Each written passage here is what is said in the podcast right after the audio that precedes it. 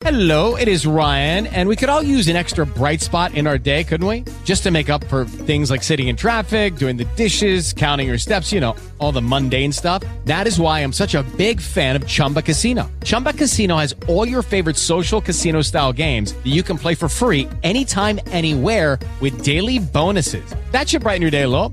Actually, a lot. So sign up now at chumbacasino.com. That's chumbacasino.com. No purchase necessary. VGW Group. Void were prohibited by law. See terms and conditions. 18 plus. Welcome back to Kentucky Women Talk Sports on 970 AM The Answer. I am pleased to welcome to the show Aaron Torres, a college football and basketball contributor for FoxSports.com. He's also a best-selling author and a writer for the nightly TV show Fox Sports Live, which you can catch on Fox Sports One. Thanks for coming on the show today, Aaron. It's a hell of an introduction, Maria. I appreciate you having me today. no problem. Now, a big reason I wanted to bring you on the show was because of a great piece you did on the 2010 Kentucky basketball team and the impact that team had on the landscape of college basketball as we know it today. And that team was, of course, Coach John Calipari's first team at Kentucky, which was led by future NBA All Stars John Wall and Demarcus Cousins. So, Aaron, to start off, can you talk a little bit about how this story idea, idea came about? Yeah, sure. No, it's a great question. Um, you know, I had done kind of one of these oral histories before. Uh, I did one actually last college basketball season on the six overtime Syracuse UConn game. I did one mm-hmm. during football season, and you know I was looking for something cool to do around an anniversary in college basketball, or you know just something different. And you know as, as time went on, I kind of realized that you know 2010 was the year that Calipari arrived, and you know I kind of was thinking about it a little bit, you know, kind of as the season got started, well before we knew that Kentucky was going to get off to such a strong start, and you know go into the tournament as the overwhelming favorite. I just kind of thought back to that team. I said, you know, it was five years ago that that that that team came together.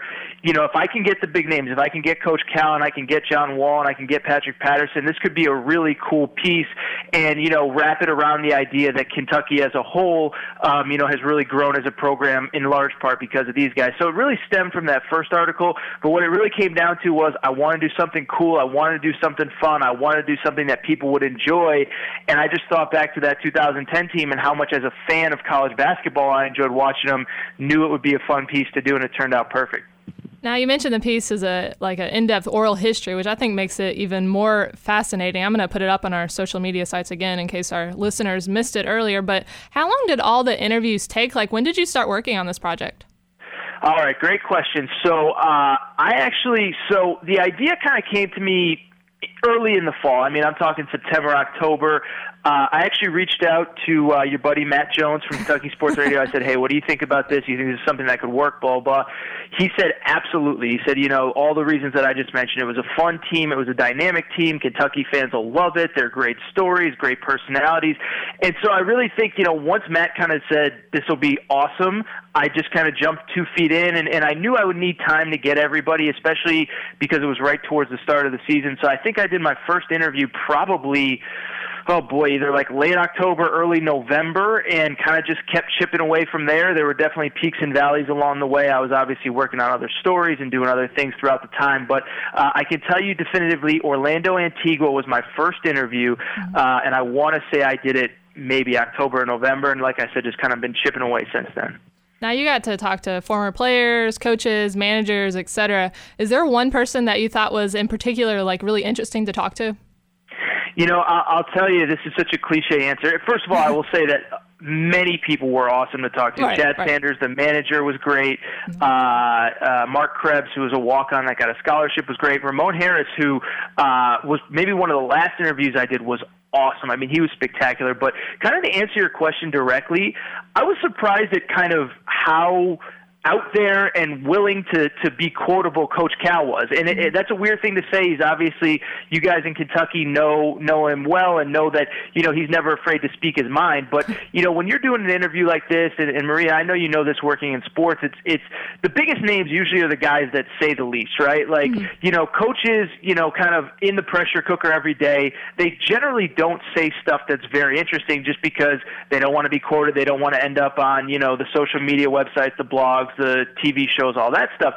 So, you know, it was interesting because with Coach Cal, like once I got him talking, he didn't really stop, and it was awesome, and it worked out perfect for me because he added so much depth and so much insight, and it would have been so easy for me, for him, excuse me, to take my call, to give me five minutes, give me one or two word answers, and kind of move on to the next thing. And he was really great. He gave me good answers. He was he, he was dynamic. He was interesting.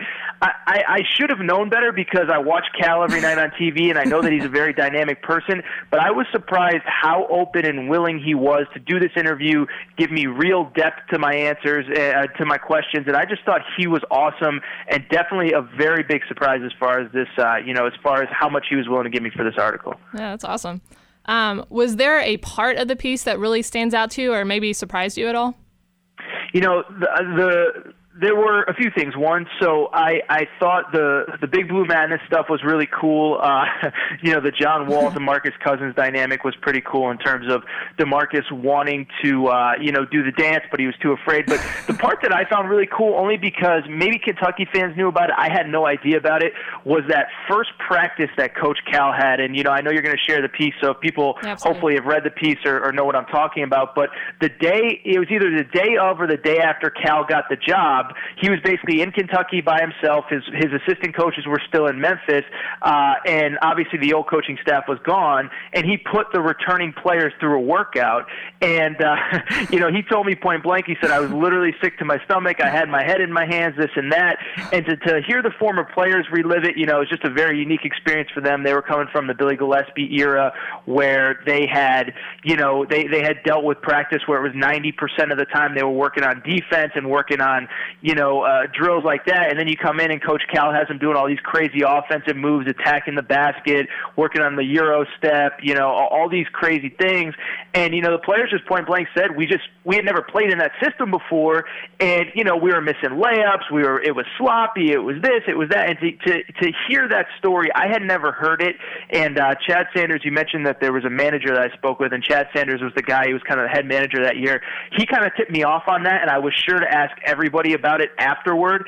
And that was just the coolest part to me because I had never heard anything about it. I obviously remembered the the UConn game, remembered the North Carolina game, remembered the recruiting stuff, but I had never heard that story. I thought it was really cool, and it was a part that I really enjoyed, uh, kind of sharing with the the Kentucky folk. Now, um, something that stands out to me from the piece, which is we have kind of seen in pretty much every team Coach Cal has had at Kentucky, is the fact that he gets all of these superstar freshmen to sacrifice their stats and just play completely as a team. Can you talk a little bit about that? Yeah, sure, absolutely. I mean, I, I think it's it's a credit to Coach Cal, obviously, but I think it's a credit to him and his staff with recruiting the right guys. And you know, obviously, every year hasn't been perfect. Even last year, it took uh, you know the team basically until the, the the SEC tournament to really get things together, uh, and then they obviously went on that run to the championship game. But like to me, I think again, it's it's a credit to Coach Cal. It's a credit to the kids he recruits too. And and the one thing that I found with this article, I obviously can't speak for the teams that followed, but um, you know, every told me, you know, without without me even asking that John Wall and Eric Bledsoe were the two hardest workers they had, and they were, you know, John Wall was the first in every, you know, he was the first person in line in every drill, and those guys really set the tone. So in terms of guys willing to sacrifice and all that stuff, it's definitely a narrative that has, you know, come to fruition, you know, this year as much as any, but really every year. But I think it starts with the guys that that Cal recruits, and you know, you've seen it through the years uh, beyond just that John Wall team with with Michael Kidd Gilchrist and Anthony Davis, and this year with Karl Towns, and you know, I, I I've covered Julius Randle a little bit. And I know he's a similar player, and you know, so it's a credit to him. It's a credit to the system, but it also should be a credit to the players who are so willing to, uh, you know, so willing to sacrifice because, you know, it's the culture that's obviously been established, but without them, it's not possible. And so, you know, to kind of answer your question directly, it really does start with that kind of John Wall, Eric Bledsoe, DeMarcus Cousins class, and then also, of course, a credit to that year's kind of veteran guys like Patrick Patterson, Ram- Ramon Harris, and guys like that for being, uh, you know, for being willing to uh, to sacrifice as well as veterans. Well, we have to get to a quick break, but stay tuned as we have more with Aaron Torres on Kentucky Women Talk Sports on 970 AM The Answer.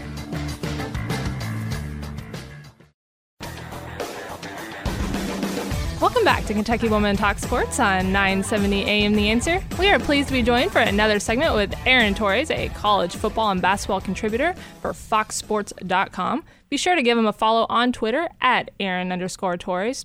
Now, the one and done system is, of course, not Kentucky's role, but you know, every school has the opportunity to recruit the top players in America. So, since you've talked to some of these guys that are now in the NBA, is the criticism of Coach Cal unfair when people say his players only care about getting to the league? Because I think this year's team, especially, has proved that's not true. Yeah, no, I absolutely think it's unfair, and I think you hit the nail on the head, Maria. Is that it's not Coach Cal's rule, it's not even the NCAA's rule, it's it's the NBA's rule, and I think the difference is that Cal was just the first one to see it. I mean, it's funny how you know during this 2010 season, you know, the, the the cliches at the time were that kids didn't go to class, that that as soon as the semester was done, they were gone, and for the most part, that wasn't true. Like, you know, I had many people tell me that that John Wall finished out the semester and had the highest GPA on the team. I know that Brandon Knight the following year had a 4.0 GPA kind of throughout the year and, and finished his academic stuff. So I think the I, I think it's definitely unfair to to lump Kentucky as as the bad guy in this case because look, like I said, Coach Coach Cal was just the first one to kind of take advantage of that rule. And it's kind of funny, and, and this was one thing that I would have liked to hit on a little bit more in the piece, but there just really wasn't space, was that it's now a rule that basically every major college basketball program is exploiting. Duke this year, you know, Mighty Duke, that's all about academics they have three one and done guys, and they've had about three or four one and dones in the past couple years. Arizona has one and done guys. Kansas recruits one and done guys. And I actually found it interesting. I was watching North Carolina during the ACC tournament this week, and they really lack the the talent needed to compete for a national championship. And you think of of North Carolina as a, you know college basketball power, and it's just they just don't have the type of difference making one and done guys that Duke have, and and uh, you know Kentucky obviously have, and Kansas has. And I think it's very interesting interesting that it's almost gotten to the point now where if you're not willing to recruit these guys, uh, you really it's really hard to compete for a championship. And like I said, it's it's obviously not Kentucky's rule. Uh, obviously, Coach Cal was just the first one to kind of see where things were going and take advantage of it. I give him credit to it. and It's really been catching up for the rest of college basketball since then. Now, I want to switch to the 2014 15 Kentucky team as they've had quite mm-hmm. the season. How impressed have you been with all these talented players completely sacrificing their minutes, their points, etc., for the betterment of the team? You know, it's really funny. I'll tell you a funny story. Is um, uh, it's not funny because because it's a serious subject, but the night that Alex Poythress got hurt, I was helping out on Fox Sports Live. As you mentioned, I work for one of Fox Sports One's television shows, and Alex Poythress got hurt, and I remember, you know, saying to our producer, who's not a college basketball fan, I said, "Dude, this is huge. We got to make sure we get this in the show. I'll help you, you know, structure everything, blah blah." And he looked at the stat sheet, or he looked at the, you know, the the the stats on Poitras, and he was averaging like, you know, six points in in you know 28 minutes a game or whatever it was. And, and right. he's like, you know, my producer was like, who is this guy? And I'm like, trust me, he's really important. And it was funny because, you know, you don't think of a guy that averages six points a game as really important. So the reason I bring that up is that it's absolutely incredible how all these guys are willing to sacrifice minutes and points and, and, and, and stats for the good of the team. And it's something, you know, look, I know Jay Bilas hit on it a few weeks ago. I know other people are now starting to come on board. You know, Jay Bilas has been on board forever, but, you know, other people are starting to come on board board and really say, look, if you don't like Kentucky, that's fine but it's really hard not to like this basketball team specifically 2014 2015 if you like basketball the way that it's supposed to be played then this is a team that you need to appreciate. Everyone is sacrificing for the good of the team. Everybody's playing defense. Everybody's moving the ball. And it's just it's a fun team to watch. And it, it, again it goes back to what we were talking about a little bit earlier. It's a credit to coach cal to get all these guys to buy in believe in the system believe in their teammates. Uh, and in the end it's it's kind of for the good of the program. I mean we've kind of seen it the last few years and it was an interesting interesting um, side piece with my um, with my article was, you know, I had guys like Mark Krebs tell me, you know, all year long, Coach Cal saying, you know, to Patrick Patterson and Daniel Orton and Eric Bledsoe, you know, if if you guys just do what I tell you to do, it'll work out in the end. You'll get to the NBA, and it really did happen. And then you're seeing the same thing this year, where um, whoever it is, whether it's Karl-Anthony Towns or Devin Booker, whomever, um, they are sacrificing minutes, and it's it, they're sacrificing stats, and it's not going to be to the detriment of their draft stock because you know, as you kind of follow it, these are guys that are still very highly projected players, even though they could be putting up stats at other bigger stats at other schools. Now, uh, this Kentucky team did face a few deficits in some difficult road environments during the regular season, and then they've been under the bright lights all season long at UK. Were you impressed with the way the players were able to respond to those challenges?